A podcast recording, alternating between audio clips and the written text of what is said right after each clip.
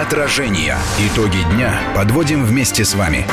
Сергей Краниевский, Ольга Подолян в студии Вести ФМ. Как всегда, по вторникам у нас в гостях наш автомобильный эксперт Игорь Маржаретти. Игорь, приветствуем. Добрый вечер всем. Ну, хорошие новости пришли. В России дешевеют автомобили 38 брендов, и только 11 вне этого списка из 49 официально представленных. А что это за 11 автомобилей? В основном китайские, насколько я поняла. Ну, там самые разные автомобили, но это компании, которые, э, в общем, тоже, наверное, реагируют на изменения на рынке, но не спешат делать это путем заявления официальных, а делают это в частных порядках. Я уже говорил, что практически все сейчас автомобильные бренды готовы делать какие-то скидки для клиентов, предлагать им какие-то подарочки и так далее. Ну вот теперь, видите, целых 38 компаний объявили о том, что они снижают цены на самые популярные модели.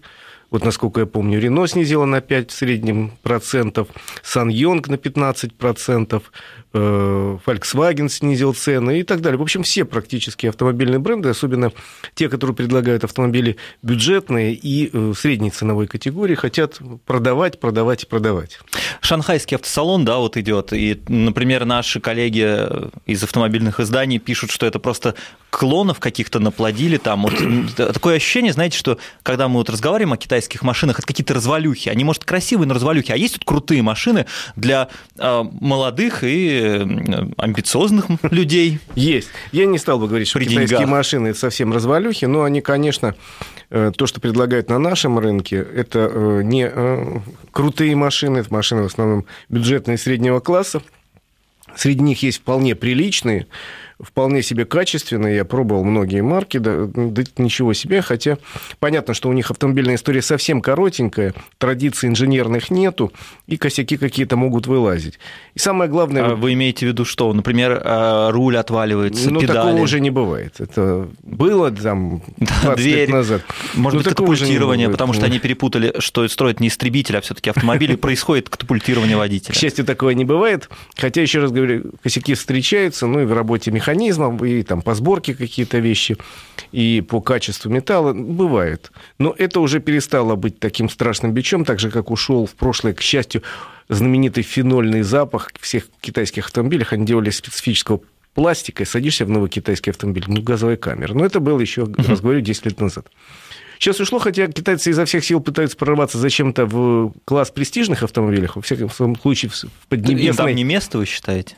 Пока нет. В Поднебесной на выставках полно таких машин, но до нас они не доезжают, потому что, согласитесь, странно Не доезжают кита- просто потому, что физически это тяжело Нет, проехать китайской нет, машине они 7 тысяч доедут, километров. конечно.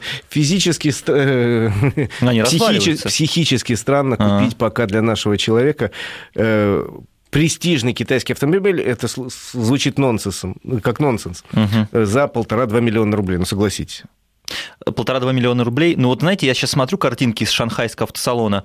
Э, Ну, во-первых, здесь есть, например, одна из машин Победа, похожая очень на Победу, она называется Red Flag, красный флаг. Red Flag Да, это это- знаменитая марка, они выпускаются, эти автомобили уже Это лет лимузин, 800 тысяч э, долларов стоит, кстати. Они выпускаются лет уже, наверное, 40. Это автомобиль такой, как у нас был там ЗИЛ или Чайка. Это штучные сборки машины, ручной сборки с хорошим а, качеством, очень э, со странным, но таким впечатляющим дизайном. Да это просто потрясающе, какая вот. красота. Ну, это, знаете, очень на китайский вкус красота. Хотя, вот знаете... Видимо, э, я просто родился в Комсомольске-на-Амуре, возможно, Да. китайские корни сказал. Я к чему говорю, что вот, например, э, китайская компания вот таких несколько автомобилей Red Flag подарила белорусскому президенту, и теперь э, он будет выезжать и принимать парады именно на таких автомобилях. У Да-да-да, него вот два. об этом, кстати, тут и пишут в этой статье. Ага. Вот, э, ну, э, еще раз говорю, потуги сегодняшних китайцев прорваться в высший класс кажутся мне, в общем, по большому счету, преждевременными. Но в среднем классе они уже ничего так выступают, неплохо и у себя на рынке, и на зарубежных рынках. Э, Есть несколько марок, которые уже даже не воспринимаются как вот дичь. Ну, там мы слышали, там, Great Wall нормально уже воспринимается, Лифан, Джили, Черри. То есть это уже не, не, не, не ужас, ужас, а, в общем, какое-то нормально в нашем ухе это слово угнездилось и не пугает уже человека. А что это такое? Ну, это такой недорогой китайский автомобиль. Очень крутой беспилотный Мерседес. Я не могу не сказать. Просто я вот смотрю фотографии. Крутой беспилотный, да. Вот Ольга даже не включила микрофон, потому что, ну, у нас какой-то разговор пошел. Беспилотный. Мерседес, да. Вот в нем все, вот это очень по- полюбят э, наши э, представители, наверное, южных республик, потому что здесь не то, что тонированы стекла, здесь их вообще просто нет. Просто вообще никто не увидит, что ты делаешь в своей машине. Ну, это ведь пока только концепт. Вот такие беспилотные машины, они право на э, езду по дорогам пока не имеют нигде в мире. Э, если где-то и пытаются с ними экспериментировать, то не у нас, потому что мы до них доживем не скоро, ну, в силу разных, ну, в первую очередь, климатических и дорожных причин. Ну, а потом это интересное направление, но еще раз говорю, доживем мы до этого не скоро, а на выставках много моделей показывают таких. Мерседесы беспилотные видео и 10 лет назад на выставках да показывали. Что? И да? до сих пор никак. Ну, до серии, конечно, это не дошло, угу. это будущее. Я, собственно говоря, помню фильм «Вспомнить все» с угу. Шварценеггером. Это фильм, по-моему, года 90-го. Ну, очень старый. Вряд ли, мне кажется, 80-х. Ну, да, да, но там вот были беспилотные автомобили, и казалось, это будет завтра. Ну-ну. Ну-ну. А, наши слушатели присоединяются. 553320 для ваших смс-сообщений, уважаемые друзья. Вы можете присоединяться к нашей беседе. Автолюбители. Спрашивают, Игорь, вас, а почему тогда сами китайцы предпочитают не китайские машины? Ну, э, во-первых, смотрите, у них же автомобилестроение развивалось очень интересным путем. Оно вообще его не было. Вот, вот не было как класса. И в 1985 году они приняли несколько постановлений, пригласили иностранцев приходить к нам родные, создавать ТСП, и тогда укоренять.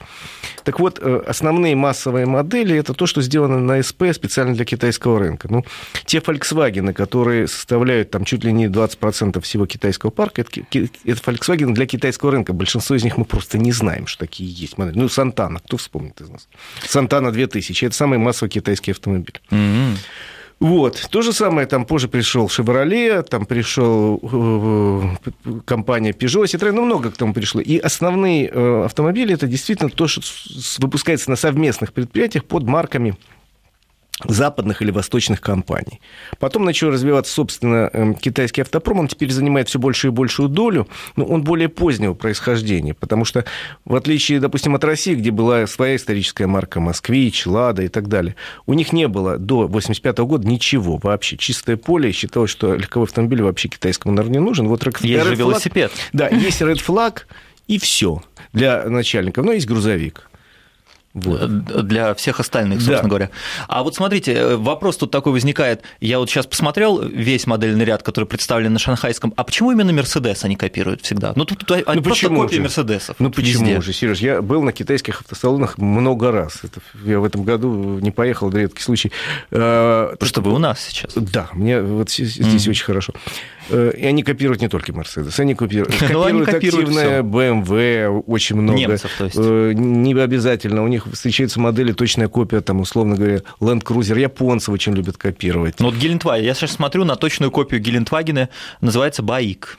Э, есть такая компания. Э, но я еще раз говорю, сейчас они все-таки в массовом порядке от слепого копирования уходят. Они делают нормально. Они нанимают за большие деньги дорогого дизайнера, дорогих инженеров, которые помогают им создать модели на базе западных серьезных или восточных разработок. А как вы считаете, а как правильнее, вот э, более стратегически верно, копировать западные бренды и таким образом завоевать рынок западный? Или придумать что-то свое и завоевать западный рынок? Или так вообще не получится? Так не получится. Придумать свое на, на, на ровном месте невозможно, тем более, когда страна вот в технологическом смысле, как Китай, отстала от Запада сильно и догоняет сейчас.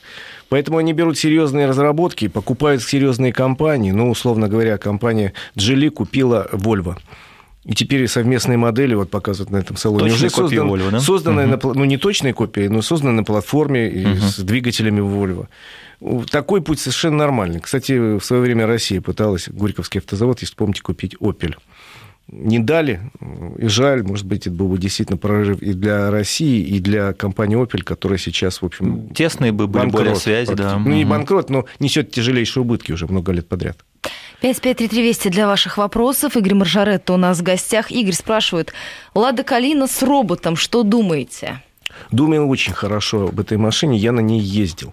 С роботом? Этот робот делали много-много лет. Это усовершенствованный, усовершенствованный вазовский двигатель обычный, э, усовершенствованная вазовская коробка, но к ней придуман механизм управления этой коробкой, которая разрабатывала знаменитая, известнейшая в мире фирма ZF, а доводили вот эту конструкцию вместе э, компания Porsche. Получилась очень удачная конструкция. Я ездил на этой штуке. Она, во-первых, дешевле, чем обычный автомат. Во-вторых, э, очень веселая. В том смысле, что не слышно переключений. Едешь себе, две педали, тын-тын-тын. И при этом очень экономичная. Мне очень понравилось. При этом они дают хорошую гарантию на эту коробку. Говорят, что мы серьезно ручаемся за качество. И вот я ездил не так давно на Калине с таким, нет, на Гранте, и на Приоре. И очень мне понравилось, как она себя ведет. И вы знаете, в продолжении этого вопроса спрашивают, а дальше будет робот появляться в других моделях? Да, этот робот должен появиться и на других моделях АвтоВАЗа. В том числе рассматривается, насколько я знаю, сегодня возможность появления на Ларгусе, популярном универсале. Ну и вообще э, перспективная оказалась э, коробка, очень удачная. Еще раз говорю, э, наши инженеры работали тут в содружестве ZF и Porsche. Это очень удачный союз оказался, и получилась качественная вещь. Во всяком случае, сами французы и японцы, которые сейчас в, в альянсе с АвтоВАЗом, э, очень смотрят на эту коробку. Может быть, она пойдет и на их моделях. Форд а объявил, что не намерен сокращать инвестиции в России. Большая, наверное, хорошая новость для нас. Да, очень боялись, что вслед за General Motors могут потянуться и другие компании. Боялись за Ford, потому что у них очень большое падение продаж, очень серьезное. Но, насколько я знаю, э, совет директоров компании много раз рассматривал ситуацию в России, приняли решение оставаться вкладывать дальше. Правда, э, немножко меняется система. Теперь, поскольку Ford работает через совместное предприятие с российской компанией Solers, решили, что все-таки управление перейдет к Форду, поскольку у него больше опыта, тем более больше опыта работы в кризисной ситуации. А Солерс остается при этом акционером, но как бы заниматься будет больше э, вопросами финансовыми, вопросами там, оперативной деятельности, обеспеченной стратегии, вся отходит к Форду. Игорь, у нас сейчас будут новости, и затем продолжим 5533 Вести для ваших сообщений. Отражение. Итоги дня подводим вместе с вами. Ольга Подолян, Сергей Корнеевский, Игорь Маржаретта, наш автомобильный эксперт в гостях. 553320 для ваших смс и вопросов. Игорь спрашивают о том, знаете ли вы о том, что... А, ну, опять к Шанхаю возвращаются, о том, что Макларен выпустил некую бюджетную модель. Да, я видел. Но это, это бюджетная, мне кажется, все-таки в кавычках. Безусловно. Я не помню ее стоимость, если честно говорить. Я эту модель уже показывали в Женеве в марте месяце. И, э, честно говоря, я не слишком интересуюсь очень дорогими машинами, как-то это вне Э, зона моих интересов. Ну, как так, так, любопытно, но не более того. Я еще астрономию плохо знаю. И, да, да, это, это вы, осуждаете, э, вы отвечаете на мой осуждающий взгляд, ну как же так, правда? Вот, и э, не могу сказать, сколько каратов там в бриллианте Кохинур, тоже не знаю. Но бог с ним. Я к чему говорю, что да, они выпустили бюджетную модель, которая будет стоить, допустим, 200 тысяч долларов и показывали ее в Женеве, а теперь э, в Шанхае, поскольку Китай один из основных покупателей таких автомобилей. Еще раз говорю, я много раз был и видел, какие машины там ездят на улицах. Это давно не редкость в крупном провинциальном китайском городе. Да нет, нет, сейчас началась борьба с коррупцией, там серьезно, вы знаете, какие там посадки. У, там вы сейчас знаете, реально упал очень сектор luxury. Не могу сказать, что сильно упал. По-прежнему Китай остается авторынком номер один в мире, и в том числе у премиальных брендов. Игорь, еще несколько вопросов от наших слушателей. Владимир из Санкт-Петербурга спрашивает, что слышно о новой «Шевроле Ниве»? Как-то все заглохло или я не прав? Э, не прав это, Оль, ты? Не прав это Владимир. Не прав, конечно, потому что э, вроде как пока проект был заморожен, он выведен был на некую такую чуть ли не финишную прямую. Производство опытных экземпляров обещали запустить уже этим летом, а серию с, дек- с декабря-января вот зимой, но, к сожалению, в связи с уходом GM все это приостановлено, хотя там уже цеха построены, оборудование завезено, модель разработана, штампы есть готовые, моторный завод уже строится активно. Я так понимаю, что активно идут торги между GM и еще кем-то, кто выкупит долю GM, чтобы продолжить это дело, потому что проект очень перспективным. Мне бы казалось логичным, если бы эту долю выкупил, допустим, Альянс Рено Nissan, потому что АвтоВАЗ весь принадлежит ему уже. Ну, не весь, но на 51%. Это было бы логично. Может, еще какие-то есть компании. Еще раз говорю, проект очень перспективный. И если судить по тому, как вообще работало это совместное предприятие, GM АвтоВАЗ, они запустились в 2001 году, за 14 лет они выпустили, чтобы мне не соврать, там чуть ли не под миллион этих «Шевроле Нива», ну, очень много, за 500 тысяч сильно. И мне по секрету сказали, что все вложения в этот завод окупили за три года. Да Дальше он приносил чистую прибыль. Поэтому следующий этап тоже обещал быть прибыльным. Ну, вот GM решил так. То есть люди вообще ждут эту машину? Люди да? очень ждут. Ее показывали в прошлом году в Москве на автосалоне. Она очень удачная получилась внешне, такая интересная. А по деньгам?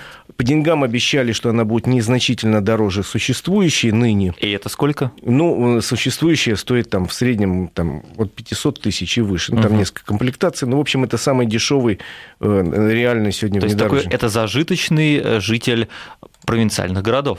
Ну, почему? будет И покупателем. Подмосковье, да, и судя- он ведь натуральный, хороший, То есть проходимость это у него. хорошо поездить на рыбалку, там съездить, Куда да, угодно. и в пир- поход. это такая машина и в пир, и в мир, потому Мгм. что старая Нива 4 на 4, она хороша для бездорожья, но как-то вот в, пир на ней не очень удобно. да. А, А да, новая да. вполне себе. Ну, скажите китайскому коррупционеру, что вполне можно на Шавиньо Игорь спрашивает по поводу «Шевроле Орландо». Ну, спрашивайте. Спрашивают, что можете сказать? Это Волгоградская область. Да ради бога, 1,8. Если у вас сейчас еще есть у ваших дилеров эти автомобили, это такой минивэн. Единственный доступный был мини- минивэн на нашем рынке, кроме, вот если не считать Ладу Ларгус, это побольше, и при этом он бывает и с автоматом, и с дизелем, и он страшненький, на мой взгляд, автомобиль, но с точки зрения дизайна. Но как семейный автомобиль он очень приличный. Если есть возможность, берите. Если речь идет о новом, хорошая цена, пригодится в хозяйстве. Вот, да, да, пожалуйста. Можно, Константин из Санкт-Петербурга, я ретранслирую, вопросов Мгм. очень много. Будут строить завод «Мерседес» в Санкт-Петербурге или нет? Ну, подпись Костя Питер. Ну, не знаю, Костя. Этого не знает никто. Немцы ведут очень интересную политику. Они осмотрели уже десятки площадок по всей России. Э, И все они прицениваются, говорят, мы завтра объявим, мы послезавтра объявим, мы в мае объявим, но это продолжается уже который год, и пока никому не известно. Я думаю, что и президент наш, к сожалению, пока не знает. Насколько подешевеют Мерседесы, если их будут выпускать в Питере? Насколько-то подешевеют какие-то массовые модели, но это будет не принципиально. Как показал исторический опыт, если производство автомобиля переносит в Россию, она не становится сильно дешевле, не в два раза, такого никогда не было. Речь идет о 5%, 10%. Самое главное это то, что автомобиль становится быстрым в получении. Если он в Не надо России, ждать там полгода. не да? надо ждать полгода, это буквально завтра, плюс возможность э, широкой гаммы комплектаций. То есть удобство для потребителя близко, а, ну, не сильно Ну дешевле. и плюс рабочие места, да, это Да, тоже конечно. важно. А, так, хорошо. И вот мы сейчас поговорили о том, что Макларен зачем-то создает ну, массовый в ка- в кавычках, бюджетный в кавычках бренд. А в принципе, зачем люксовые марки это делают? Вот это Вы знаете, какой- есть такая смысл? тенденция. Есть такая тенденция, все Я вот уже марки- хуже теперь думаю о Макларене. Ну, раньше я думал о нем как о чем-то недоступном, а теперь я думаю, это недоступно, но А чушь ты знаешь, я, какая-то. я тебе скажу, сколько стоит это недоступное. 175 тысяч евро. Ну, я сказал ну, 200, чушь. 200 тысяч долларов. Ну, Зачем? да, это евро, да-да-да. Э, Да, так вот я хотел сказать, что многие компании серьезные, премиальные, хотят, хотели и хотят и создают некий такой м, несколько не очень дорогой вариант относительно базовых моделей для того, чтобы подтянуть молодежь, потому что по э, исследованиям О. многих э, лет прошлых выяснилось, что, например, средний покупатель Мерседеса уже там за 50. А им бы условно. хотелось, чтобы было А им бы 25. хотелось подтягивать Мгм. более молодых. И для этого были созданы модели вот Мерседеса А-класса, там Б-класса. У BMW э, единичка создана. А знаете, серия. какая модель создана у Бентли? Бентли Бой называется.